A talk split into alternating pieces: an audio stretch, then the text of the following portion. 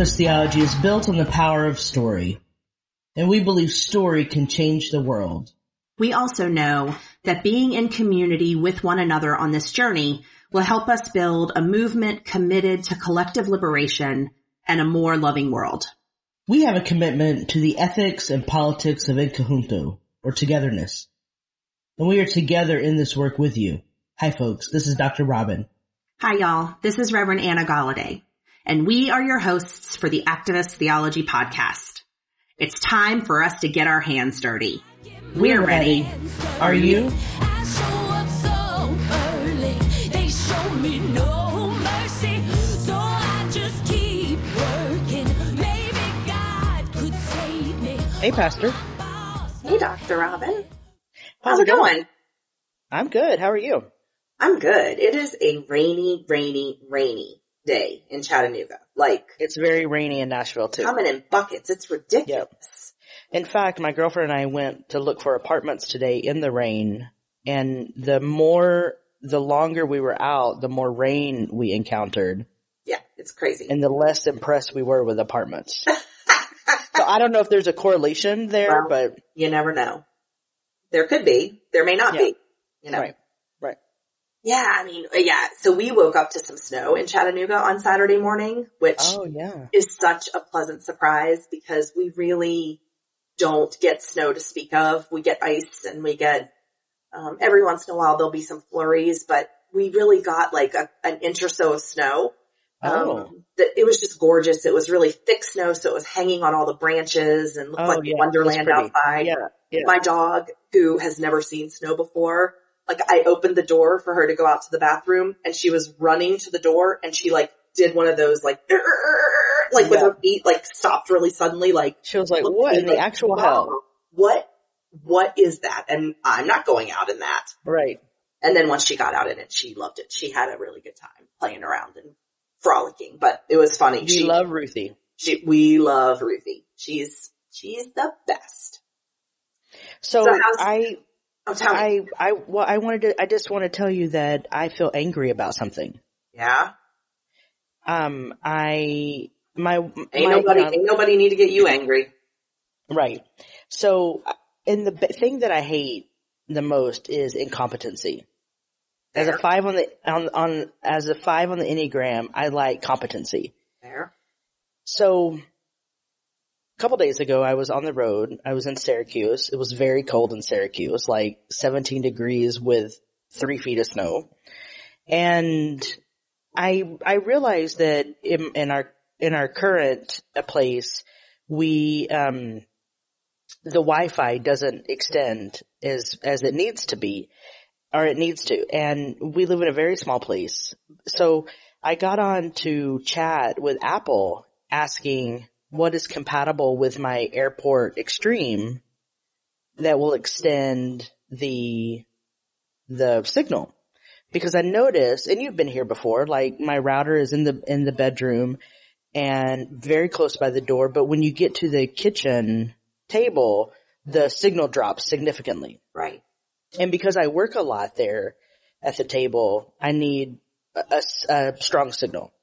So I contacted Apple support and I said, what's compatible? And they were like, this is what's compatible. It will only cost you a hundred dollars. Well, so I get it today and it's not compatible. It's only compatible with the Linksys system. And what, and what bothers me about this is that Apple prides themselves on being helpful and having all the information that you need and a store specialist will like make sure that you have the thing, the product, right? And I just feel like we live in a culture where things are so accessible, right? I was doing this from my phone via chat, but at the end of the day, it was the wrong product. Yeah. Super frustrating. And I feel angry about that because I feel like we have created systems and cultures where um, information is only given to a few Mm. and whatever information is given to the majority is actually is actually the wrong information. So in this case, I got the wrong information and I'm going to have to make a trip to the Apple store and like sort it out and make a return. But my point about this is I think this shows up in culture a lot where the few, the, the dominant culture has access to what they need, has the information that they need, and it's impenetrable. We cannot get that information. Yeah, I think one, you're right to be angry and irritated. There's there are few things worse than feeling as if you've done your due diligence to purchase the right product or to investigate the right thing for your need at that moment. And then the information that you've been given is completely incorrect. Right. Um, secondly, you know, because we have become su- such a distant society, a society that prides itself on the ability to do things remotely and to Mhm. be, um, you know, to work separately from one another and yet still quote unquote communicate. Right. Um, we've, we've, we've like given ourselves a pass or we think we've given ourselves a pass to just not be, you know, in, in, in true authentic communication with one another or hold one another accountable when a Right. piece of information that we give someone else isn't, isn't correct. Well, uh, and you know, I may be harping, I mean, I may be harping on something that is just about convenience and which may be about privilege, but you know, I don't have all the money in the world to be spending on stuff. And so I asked the person, like, what is the most budget friendly thing? And so now I'm going to have to go through the system of returning it, which is time for me. And I don't have a lot of free time. Right. I mean, and, and that's the thing, right? The problem is that regardless of kind of what station of privilege we find ourselves in, the things that folks like you and I have the least amount of is time and money. Right. Now, I mean, a lot of folks can say that, and, and I, and I agree that most of us are, are thin on time in the way that we value or we think we have prioritized time as being something that, you know, is something that we should be able to extend and expand at will. Right. But, but when, I mean, when you're people like us who are really engaged in work that doesn't, doesn't bring in the kind of money that, that, that others in, in the world make, like the last thing you want to do is then expend time, right. which is, is what is needed in order for us to continue to Right. facilitate our ability to live. It, Right. Yeah, it's a total cyclical you know, shit show and I, yeah. I So I just- sorry I you're feel- having to do that. I feel really angry and frustrated, like my blood is boiling and like the thing that I love is when I engage with competent people. And I feel like I have engaged with incompetency to the point that it's going to cost me time and money to make this right. And I feel very frustrated. Yeah, I don't blame you. Nobody has time for that. Nope, Nobody nobody, has has time for time for that. No. And it just, yeah, I'm sorry. I'm sorry that, that you're going through that. Thank you. But I want to hear how your weekend was and I, I, so I have shared this with you, um, separately. I had a real trauma inducing moment, um, late last week that has really, that still has me shook in a way that I'm trying to navigate.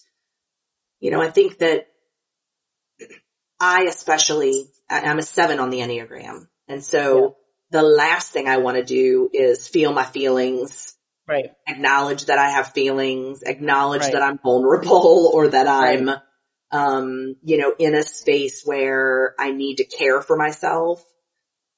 But this, this situation really, um, really highlighted that for me in a way that, uh, both frustrated me and forced me to kind of look real deeply at, at, at where I was in the moment hmm um, I was I was heading home from an airport um, late last week, and it was late at night, and I it was raining really really badly. I mean, the story of this entire podcast is that it's been raining for you know right, forty Days. years. Um, uh, but I was, uh, I was driving late at night, which meant the roads weren't really, um, there weren't a lot of truck, you know, trucks or cars on the road.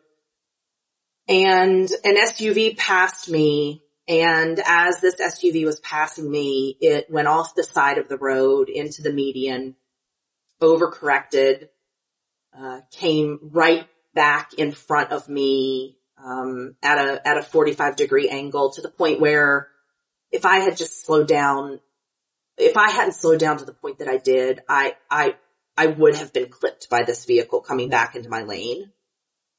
And it then proceeded to go off the right hand shoulder of the road, um, roll a few times, um, fine. And, you're watching I'm watching it all happen within, I mean, within feet of me. Right. Right. Um, and we're the only two kind of on the side of the road at that point in time in the pitch black when it's raining torrentially. And it slid for a, a ways and then kind of found itself up against a, a tree and fence line, maybe 30 feet off the road. Hmm. And so I, I mean, I was, I was shaken up, but I, but I stopped, instantly called 911, um, before I even got out of the car, let them know that I had just, you know, seen an accident and, um, where we were and, and to please send folks and, um, agreed to the 911 operator that if I came upon the vehicle once I got up there, if I found that someone was really hurt, that I would let them know, um, and that they would send the right, you know, the right folks to come and, and take care of the situation. So upon reaching the vehicle, I find a, a gentleman who is um, trying to get out. He was he appeared very much in shock, but unharmed.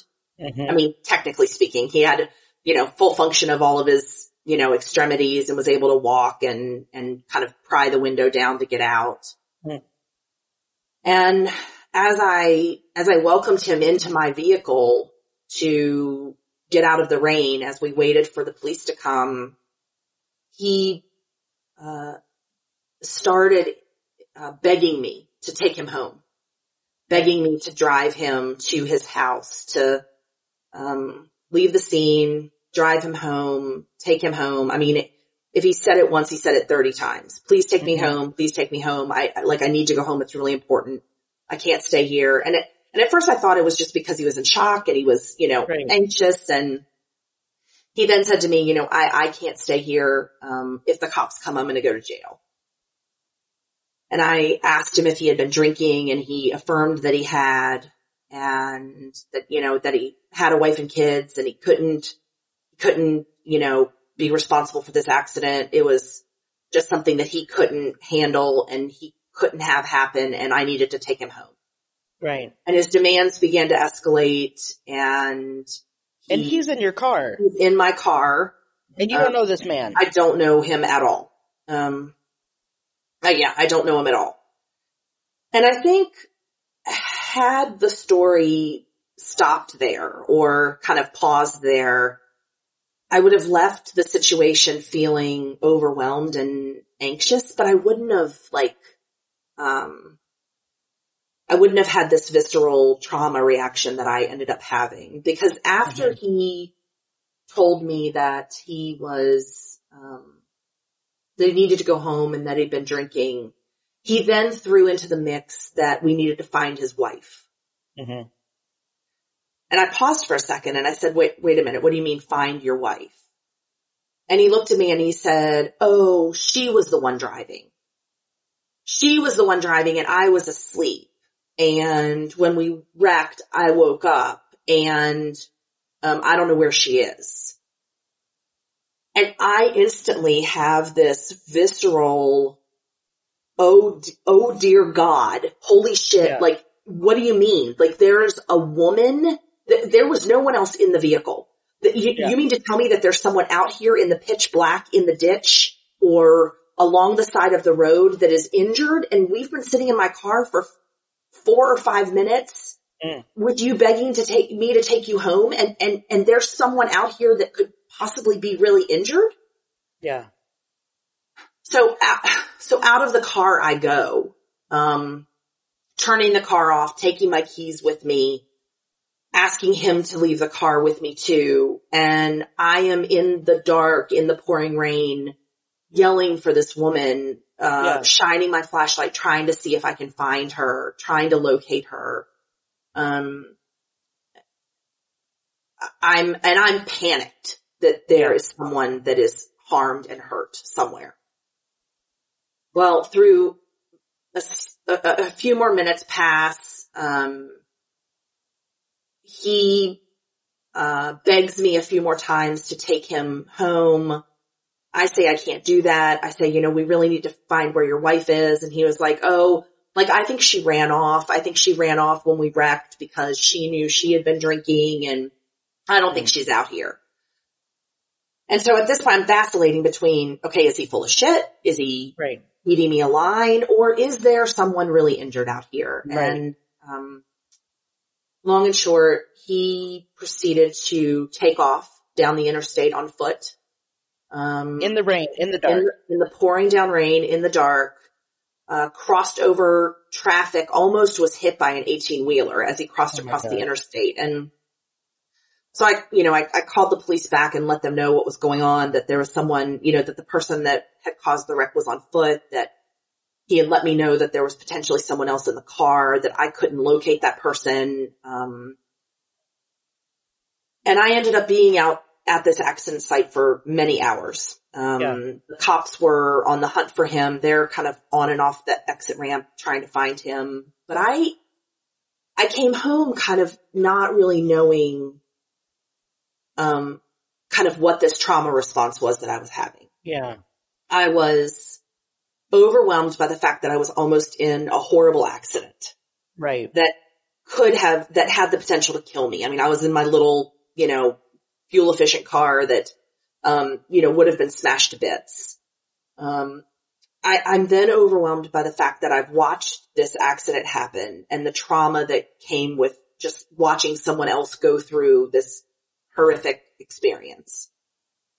I, I'm then equally overwhelmed by the fact that there was this aggressive man in my vehicle who I thought um, would have acted with an element of uh, gratitude and Mhm.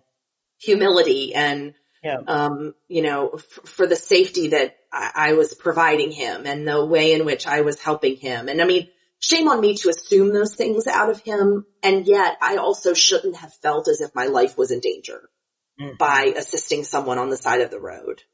Mm. Um, you know, and then, and then I'm broken up over the fact that I don't know where this woman is. Right. I, I, I don't know if she exists, but if she does exist, I don't know where she is. I'm Mhm. mortified that she might be underneath the vehicle, that she's been thrown from the vehicle, that she's somewhere in the dark, in the rain, Right. hurting and, um, possibly dying. And I, Right. and I came home after this multi-hour ordeal and really just didn't know how to unpack this. I, Mhm. I, I, I would have normally gone into, like, I'm good, I'm good, I'm fine. Like, everything's fine. I don't, like, Yeah. yes, that was shitty, what happened, but I'm okay. And instead, I let myself, like, sit with it. I let myself sit with the nuance of every emotion that I was feeling. And it's, it's a new thing for me. uh, it's an uncomfortable thing for me, but it's also, it also really informed, um, my weekend and Mhm. like how I went about, you know, engaging in my personal interactions with my friends and Mhm. the care I felt towards them. And I don't know, it just, it really, it shook me and it, and it asked me to, um, it asked something of me that I'm not used to giving myself. Mm. Isn't it interesting how, um, you know, because when we spoke and you told me the story, you talked about, um, the privilege you live with where you don't have to ask these questions of safety. And, and at the same time, the vulnerability it took for you to stop and care for someone that you don't know exists and how that that mixture of living with privilege and also making yourself vulnerable is is a recipe that we all need to figure out, right? And in how to live better lives and live better in relationship with one another. Right. I think that, yes, to all of that. Uh, even as I was sitting out there and thinking, um, about the, the ways I was going to be able to kind of be present in, in the situation. Um, you know, I, I mean, I had to engage with, you know, police, which, um, you know, isn't always something that, you know, That doesn't sound fun to me. no, those, you know, a lot of us in the movement have a hard time with navigating that, that space, you know, and yet these cop, these, you know, white male cops were, uh, super deferential to me and very grateful and, you know, couldn't thank me enough for the way in which I, you know, helped and provided information and, um, you know, in, in, in some ways sold this guy out, uh, you know, told them everything I felt like I knew about what had happened. Yeah. Um, but I, I think that I, yeah, I, I think it's a real hard thing oftentimes to reconcile your privilege in situations like that with the fact that vulnerability has to be a factor in the way you go about this work. Yeah. And sometimes vulnerability causes you to have to check yourself hmm um, a- and it also causes you to have to figure out like what, what cards am I willing to play in this moment? Right. Right. You know, where, how am I willing to, to, to either go deeper or to pull back from whatever situation I find myself in? And I, I, mean, this is, this is in no way a, an exercise in, um, you know, like how, how to do better. All it No. did for me was it highlighted some of the real significant challenges that I think people run up against when their privilege hits up against something that that that causes them to have to look at themselves or their lives differently. Yeah. So that's the thing that we're going to focus on today on this question of vulnerability and how do we be, how do we be the people that we're called to be? And I'm very excited that um, Science Mike, Mike McHargue is going to join us in a little bit. So excited. who, you know, this is a person who has really built a, his platform around the engagement of science, but now is turning to more, um, his own story and living with autism, which he came out about. And so I'm super stoked that we're going to have him on. Yeah, me too. I I have been a um I'm not I'm not ashamed to say a fan of Mike for for a while. I I've loved um I've loved almost all of the work he's ever done. Um I think I only don't love the stuff that I haven't seen or read or heard. Right. um I I respect him so deeply and and I res- and I respect the vulnerability with Yeah. which he comes at this work. So why don't we welcome Science Mike to the podcast? One of the things we do want to remind everyone and just kind of affirm for those of you that are listening, um, as Robin and I engage with voices other than ours, we know that it's important to recognize the privilege that we bring to this work. And we also acknowledge that sometimes we will be inviting into this space persons of equal privilege, specifically cis white men. And when we do this, we want to acknowledge that this type of invitation might seem problematic to some of you. We also want you to know that we are cognizant of this. We're intentional about these invitations and we do so only when the space that these persons represent hold a really necessary conversation for all of us. Um, we intend to ask these guests how they're divesting of their privilege and their patriarchy and misogyny within their organizations. Um, and we just ask that you be in continued conversation with us as we navigate this space. Um, just know that we see you and we love you and we honor you in all of our own individual complexities um, and everything that we bring to this work um, as individuals. Without further ado, Mike, it is really great to have you with us. Oh gosh, I have been looking forward to this for so long. Thank you for letting me join with you today. You have such a great calming voice. I love it. Uh, yeah, that, uh, I don't, I don't know where it came from, but I, I do feel it is, is a, a gift in the truest sense of the word. Yeah. Yeah. So we're really happy for you to be here. I really enjoyed being on your podcast last fall before my book came out. Um, I know that you have a book coming out. Um, and I'm wondering if you would give us a little bit of what that book is about. It's called You're a Miracle and a Pain in the Ass. And fundamentally, It's a true statement for all of us. yeah, it is. And it's a book about why our own thoughts and feelings sometimes seem confusing to us, which is kind of strange if you think about it. Like how do we Yeah. get surprised by our own feelings and behaviors? Yeah. And in the process of unpacking that, we look at trauma, and we look at emotional repression and emotional intelligence, and then we look at the ways that the way we're trained to everybody at every intersection of identity is in some way trained to mistrust or be afraid of some part of their emotional experience, the ways that interacts with Mm. uh, and becomes a backseat driver in our work towards universal human equality and equity. When our feelings are unprocessed, they can jump up and, and basically trigger us at the moments we most need to be present for a difficult conversation. We get lost in a wave of anger or guilt or shame or worry or anxiety and therefore aren't able to fully participate in the work we should be doing to destroy the systemic barriers to resources and access that exist in our society. Mm, that's beautiful. I love that. So as a seven on the Enneagram, I'm internally shrinking.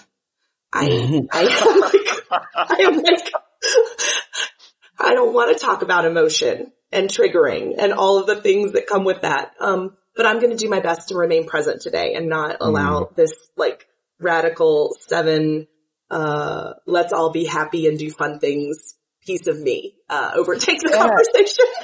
Anna, Anna likes to vomit rainbows. That's, that's the kind of seven she is. right. Well, I'm Only- a nine. only so rainbows. Yes. Rainbows are the best. Only rainbows never rain. right. So Mike, um, is, you know, I, I became familiar with your work, um, when I, I mean, I'd heard about you for a long time, but because I was in a PhD program, I wasn't reading anything outside what I was required to read. And so when I was living in the East Bay several years ago when I was on faculty in Berkeley, this was before the 2016 election and I moved home to the South. I discovered your book, um, Finding God in the Waves. Is that right? Yeah, that's the first one. Yeah. Yeah. And I thought, oh, this is fascinating. And, and I've really, I've really, um, appreciated your work around science and faith. Um, and so I feel curious about this new book.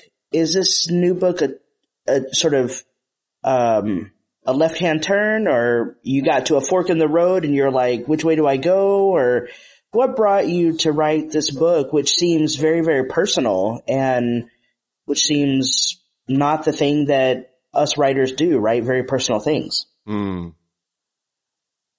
I actually think it's the most logical, inevitable next step for my work. Uh-huh. Um, you know, the first book, which is really about faith transition and deconstruction and doubt. Yeah. Uh, when I wrote that book, I had human suffering was the, the, the impetus behind my work. And that was just a form of suffering I felt through my experience and through careful research I was equipped to address. Uh, and then when I saw the response to that work, which was overwhelming, frankly, that, that, that Yeah. sold a lot of copies and, and kind of changed my life and turned me into a professional media person.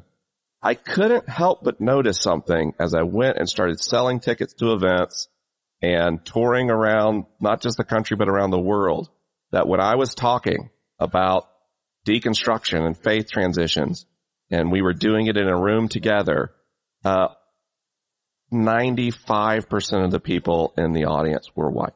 95%. Mm. And that was really surprising and shocking to me, um, because I understood that although, uh, various churches of color don't have the same, uh, mass exodus that the white churches do, uh, there are theological reformations in progress in those communities as well. And I couldn't understand at first why it seemed that I was only reaching out to white people. Right. Um, and that led to a period of grief for me. I was a part of something called the Liturgist podcast and we released an episode about, um, LGBTQ theology and the church. And we only included white vo- voices on that program. And when we released it, immediately there was so much pushback from, uh, queer people of color that we had done this work and not included anyone of color in the process. Yeah. And uh, at first I felt defensive, and then I felt ashamed. Mm. Um, and I, I felt like shutting down and giving up that like my best work wasn't good enough. Mm. And then I realized, wait a second. They're literally right. Yeah. so I'm having this emotional reaction and all, I actually believe all feelings are real and valid.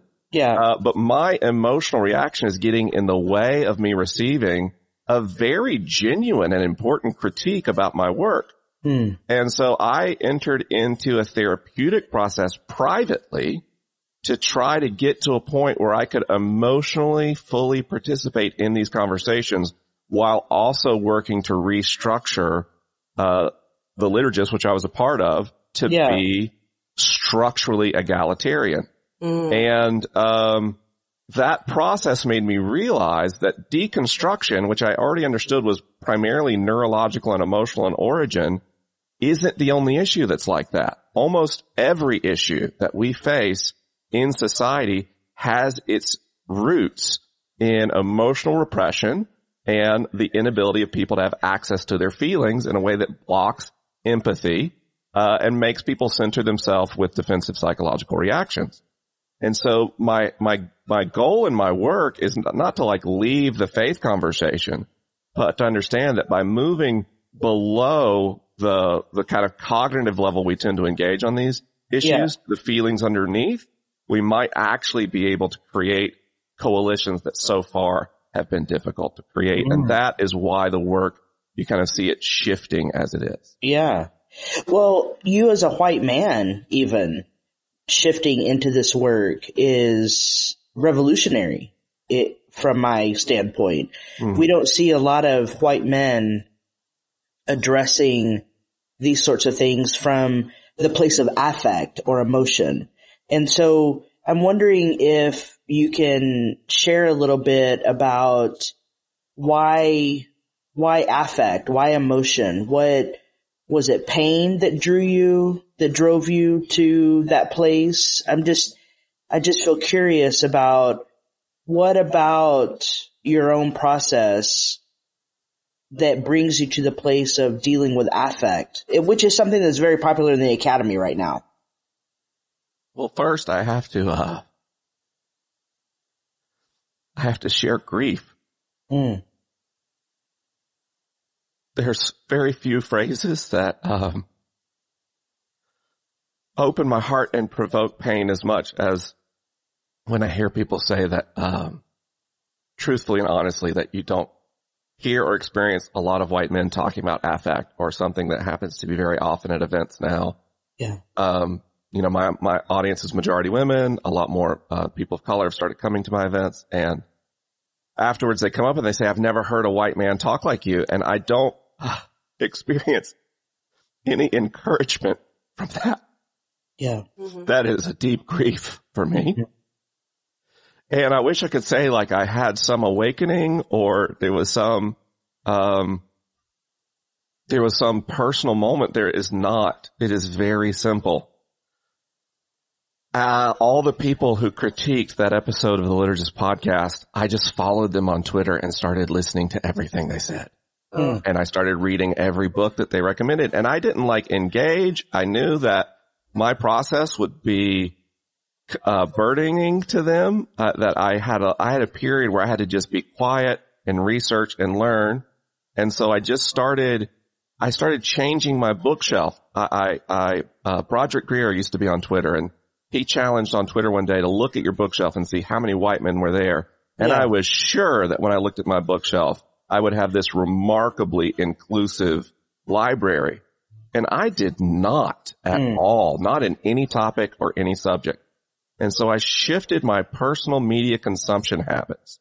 I started reading not just nonfiction, but fiction books written by people of color, especially by women of color.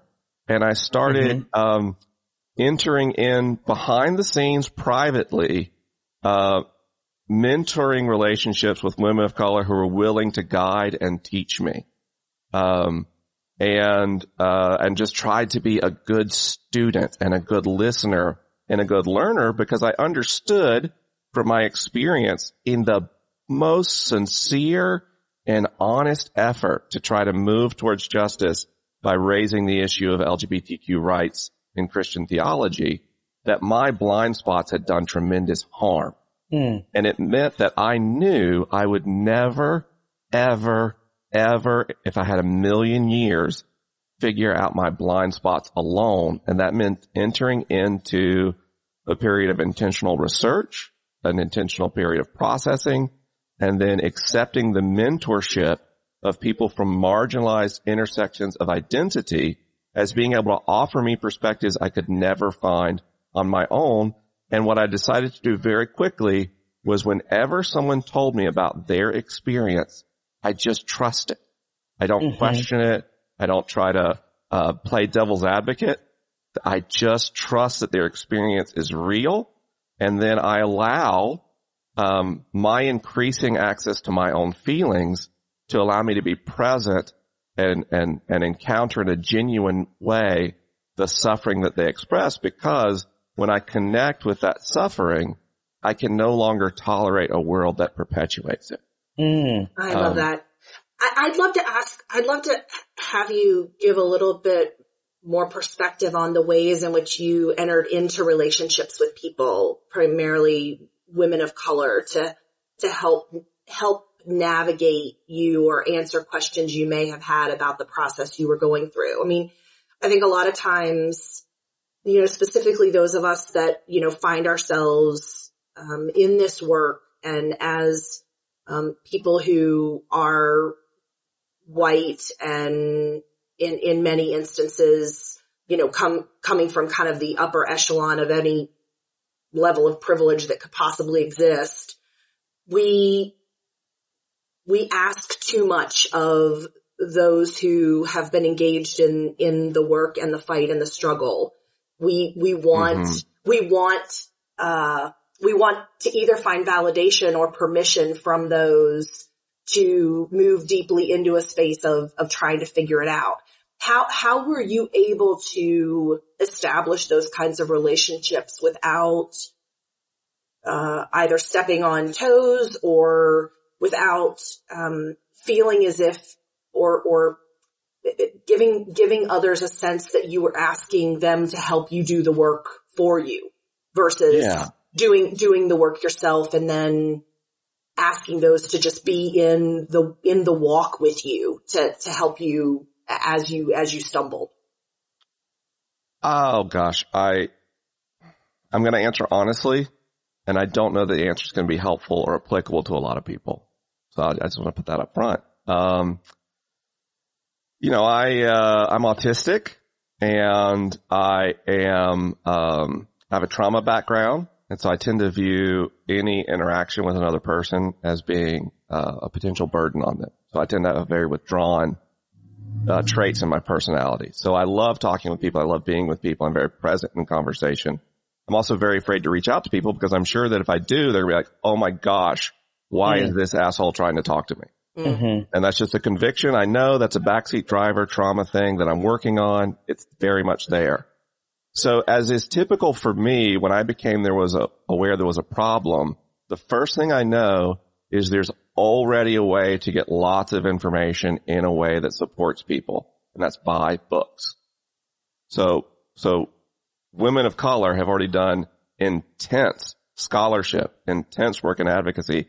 They wrote it all down and it's Yeah. all there so I can learn and I can support them and I can become a, a factor of change in the public publishing industry by just setting aside a significant slice of my income to buy and read these books Yeah, And that's that's- great. how I started. Um, and as I did that over a period of a couple of years, the way I started to speak publicly on stage, on the podcast and in social media started to what? It started to move and change. Um, and I, I viewed it as my responsibility to do the work myself, understanding the resources already existed. Again, I was following at this point lots and lots of uh, people of color on social media, trying to listen, trying to apply, quickly learning one of the first surprises for a, a newly justice informed white person. Oh wow, there's even different opinions in these communities and how do I Mhm. navigate that? right. Yeah. Um, and as that happened, um, friends, many of whom are also public figures, started reaching out to me and saying, it looks to me like you are doing some important work in your life. It looks to me like you're doing the research that I'm hoping people will do. I would like to enter into a relationship with you of taking this farther. Mm. And, uh, and then I would say, gosh, no, I don't want to do that. I don't want to take any of your time. Mm. And, um, one of my friends who I don't think would mind me name dropping her because I did it in the book, Micky ScottBey Jones said, you are a great learner. And I love that you're learning from women of color, but why don't you try being friends with us as well? Like Mm. real friendship. Um, and I became pretty aware of the ways that like even my approach to relationships is white. It's like, um, I don't know, there's a, there's an odd formality to it. And, um, and that, what provoked that, by the way, is I went in the hospital and I didn't, I didn't tell Micky I was there and she was, she was pretty upset by that. Um, and, and so I have started, um, when those opportunities present themselves, uh, accepting and participating while also being conscientious that this is, um, a real kindness someone is doing Mhm. and that the primary onus is still on me to do my work and then to engage with them at whatever level they are comfortable with and have the time and energy for at that particular moment in their life. Yeah, I can imagine that some people who might be listening might have had the question that I had, which was, wow, all these women of color doing this emotional labor helping Mike McHargue figure out his shit, but there's no real relationship there. Hmm. And so I think I do agree with Micky around how, how do you, how do you really be in relationship with difference without without requiring whatever is different to to to do all the labor. And so I'm glad that you are looking at deepening the relationship and practicing that in a way that what we would call here um, in our work is bridging across lines of radical difference. Hmm. And so I'm really, I'm really glad to hear that, that you're doing that. And I feel like that's something that we've been able to accomplish. Um, we come from very different standpoints in the world and in the work. Um, but we have come together and had, and had a really beautiful conversation last fall. And, and, um, I look forward to more of that. And so I, th- I think you're well poised for it. I think that because of white supremacy and supremacy culture at large, um, you're you're not socialized into the kind of relationships that queer people or people of color tend to have, and so um, I look forward to seeing how that shapes and shifts throughout time. Hmm. Oh, oh gosh. I think white supremacy obviously is insidious. Um, and the way that it is like this, um, the jailers jail themselves Mm-hmm. is, is, is a nasty side effect of that. Um, I- think, you know, white supremacy is not only the driving force in climate change and in marginalizing communities, but also, you know, the suicide rate for middle-aged white men. It- Right. All of this comes down to that, that systemic socialization. You can't participate in white supremacy and have access to your feelings. Mm-hmm. So to, to get the benefits of the system, you have to lock your feelings away, which over time is going to create horrendous mental health outcomes. Yeah. Yeah, so let's talk about that kind of uh, emotional response, trauma response, kind of the the informed necessity that we have to find ourselves in, especially if we're going to be, you know, deeply engaged in this work of liberation. It's, I think it, it's natural for us to, and when I say us, I'm primarily talking about you and I, Mike, white folk in the work. I think it's easy for us to naturally identify with people of color or people on the margins or on the margins of the margins and, and recognize real clearly and, and immediately the ways in which trauma, immediate or generational, has influenced the way that they're doing the work. I'd love to understand your kind of where you come at the conversation around trauma and, and, and emotional maturity as it relates to those of us who don't necessarily bring generations of, uh, of, of, of trauma, of, of horrific and, and painful experience into the ways in which we, we, we come at the work. Hmm. Hmm. Yeah, I think, I think it'd be important to, to make a distinction. Um, English is a frustrating language. We take, uh, single words and use them in so many different ways. Fair. And it, and it, and it de-clarifies conversations. Mm. So when, uh, when we speak of trauma, you know, generational trauma in marginalized communities, um, I want to draw a distinction between that when we talk about trauma and neurobiology informed psychology. Oh, okay. So when yes, we speak about do. trauma, we are talking about a specific way experiences get encoded into the brain. Um, and so, uh, I have trauma, uh, for me, a traumatic event, um, and I'm, I'm going to say a trigger warning for anyone who's been bullied. Feel free to like pause the podcast or hit skip forward a couple of times right now. And I'm going to pause for just a second to give you the opportunity to do that. Uh, but you know, when I was a child, uh, I was intensely, intensely bullied. Um, and I, in one particular instance, uh, children held me down, four children crouched on my body and then fed me dog feces. Mm. Um, my brain absolutely encoded that experience as trauma. Yeah. And that experience to this day as a backseat driver that, um, jumps in when I try to text someone and says, that's not safe. That's not safe. Or when I get a tweet that's critical of me, my brain can't differentiate the trauma encoded into my brain. Mm. Can't differentiate between that and being teased on the playground. Mm. And we, what I'm learning is trauma is a nearly universal experience. Uh, when you're a very small child, even if you were affluent and white, uh, you had experience with your parents or with your peers that made your body feel unsafe. Perhaps even your body became afraid that there was a risk of death because as social primates, humans have an evolutionary knowledge that we can't survive on our own.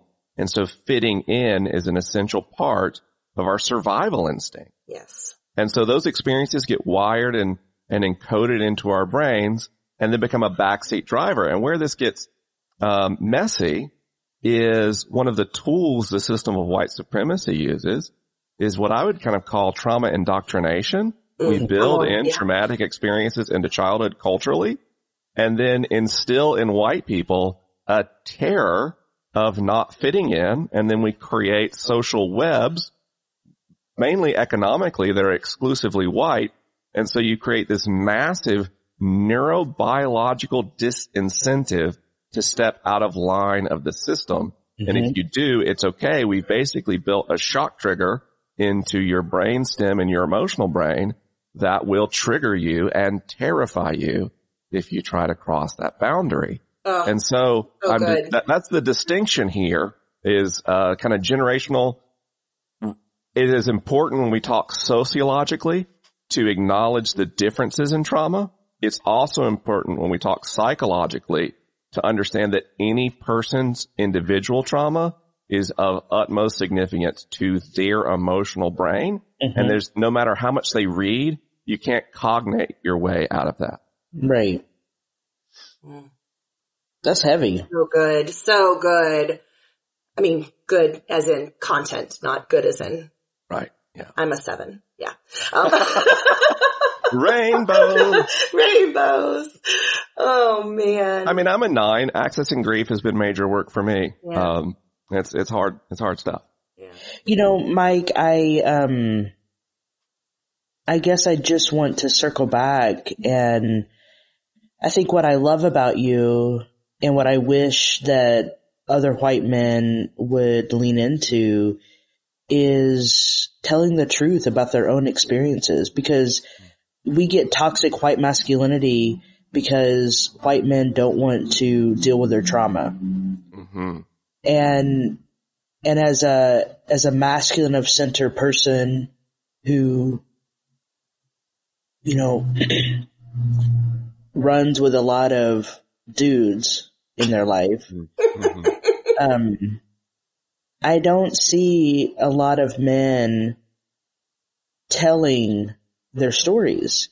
And I think, I think what I'm, I'm having a lot of feelings right now. And I think one of the feelings that I'm having is a deep sense of gratitude that you have some damn sense to tell your story. And that part of getting free and part of dismantling supremacy culture is the very thing that you just did. Um, tell a story that um, not only sh- shares your vulnerability, but but shares the trauma and and how you've internalized that trauma. Um, and models for other men the ways in which that can be done in both authentic, but, but, but more importantly, honest ways that are not, that don't minimize your value as, Right. as a, as a masculine human in the world. right, right, That's, uh, I actually view that as my, my mission, my work is, um, uh, you know, I'll, I'll be, I'll be real for a second. Um, there, I, my work does not attract as many white men as it once did. I think would be a kind way to say that. yeah, Uh, but there are still many tens of thousands of white cis het men who encounter my work every month. yeah, And um, so, although my work is increasingly, um, as a percentage, uh, women make up a, a, a huge, huge part of my audience. Although m- most of those are white women. yeah, Um, I, my real work is speaking to and modeling behaviors for other white men because that's how people learn. People Yeah. learn through modeling. Um, and, and what I've tried to do is be careful and intentional about doing the work myself, doing that in relationship and accountability, and then turning around and, um, simply modeling it, but modeling it as I do other things. Uh, I actually, uh, view it as, um, very important that I don't capitalize economically, uh, justice work. I, Yeah. I think that's very inappropriate. So as I do my work of Science Mike of doing other things, I bake into that meatball a modeling of hopefully a different way of being for men.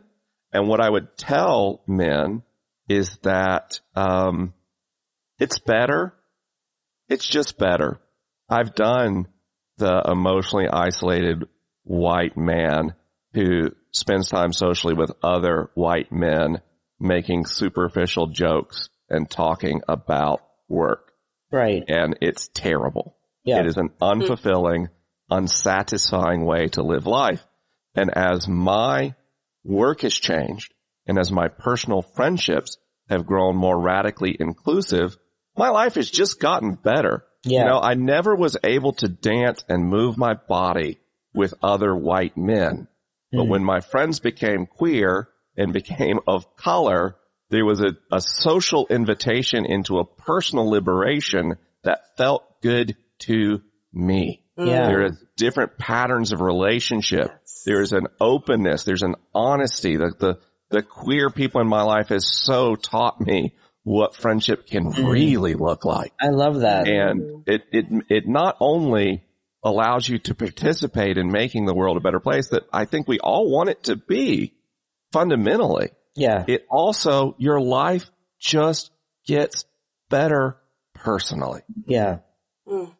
It's amazing when we, when we peel away the toxic parts of our life, what, what is possible. hmm And we potentialize liberation. hmm And that's Mm. the, I think that's the beauty of your story. Cause as we, as we say, as Anna and I have said in our talks together and on this podcast, white folks need to get free too. And it sounds like you are on that journey. This Yes. been- ah, this has been such a gift, Mike. Really, it's been, it's been both remarkable to have you share your own story with us, but it's also been, I, I know I speak for those that are listening that, you know, the ways in which you um, make possible a, a freeness for those of us who find ourselves in, in spaces where we want more for ourselves and we want more for the ways in which we're able to do this work. Um, it's beautiful and I, I'm so grateful for you. Yes. Could I, could I share something in return? Of course. I was so encouraged, Dr. Robin, when you were on Ask Science Mike. Mm. And I was encouraged because that largely white audience, the notes and letters and messages I received in response were so grateful and so excited and people shared things they'd heard for the first time that were meaningful to them. And, um, I just want you to know that encountering your life and your work has been significant and important to me. And I'm seeing the ways in which it is building a new world that Mm. creates more liberation. And uh, I'm just so thankful. I'm just so thankful for our time together today. Yes, but also the larger arc of our relationship. And I Mm. so look forward to how that unfolds over time. Mm, that's beautiful. I mean, I I know that um, it takes a diversity of tactics, and so much of my work as a white passing Latinx is um, speaking from the standpoint of a person of color, but doing that with white folks, and it's why Anna and I are in deep relationship of doing this work. I believe I believe in doing this work with white folks, um, and I too am looking forward to the arc of our relationship and I'm so grateful that you came on to our show to tell your story. Hmm. I, I love, I love, love. I love the fact, I just love the fact, the love fest that, that's going on here, y'all. Makes me so happy, makes me warm and tingly inside. Um, so Mike, do us a favor. Um, let folks know both how they can find you, um, how they can follow you, when and where they should look for the, the book. Kind of give us all of the, all of the details on, um, how our people can, can be in, in communication with you. My name is nearly impossible to spell, so I typically recommend people go to AskScienceMike.com. That's the home of my podcast. And from there, you can get to everything I do, including information about my new book, You're a Miracle and a Pain in the Ass, that will be in bookstores everywhere, April 28th, 2020. Ah, Looking so forward close. to that. I'm so excited to read it. Really great. Oh, and we can send you a copy if you want one early. Just, uh, let me know. Great. Would love to read. I love reading.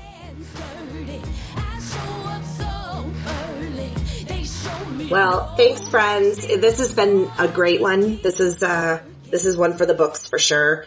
Yeah. Um, for everyone, uh, please, you know, do remember to, to follow Robin and I, take a look at the work that we're doing on, uh, the Activist Theology Facebook page and Instagram feed and Twitter feed. We are all over the place and we're headed out to do some really exciting, fun things come March with the podcast. And we're just, we're really excited to be in this work with you. Until we talk with you next time, I hope everyone, uh, finds a way this week to get your hands dirty. Figure Yeah. out what it is that you need to be doing in the world.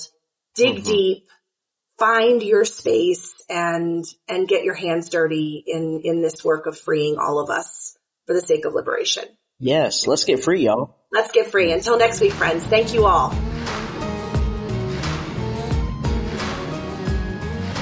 Are you looking to connect the dots between what you think and how you live?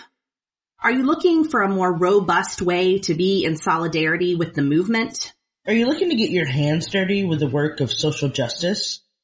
Join Dr. Robin and Reverend Anna Golladay each week as they share, reflect, and analyze on pressing social concerns. Want to help support the podcast? Go to activisttheology.kindful.com and click on podcast. And remember, activist and theology share a T. The music you hear in this episode is Hands Dirty by Delta Rae, our friends. Our sound editor and engineer is Dan Medley from 10 South Sounds.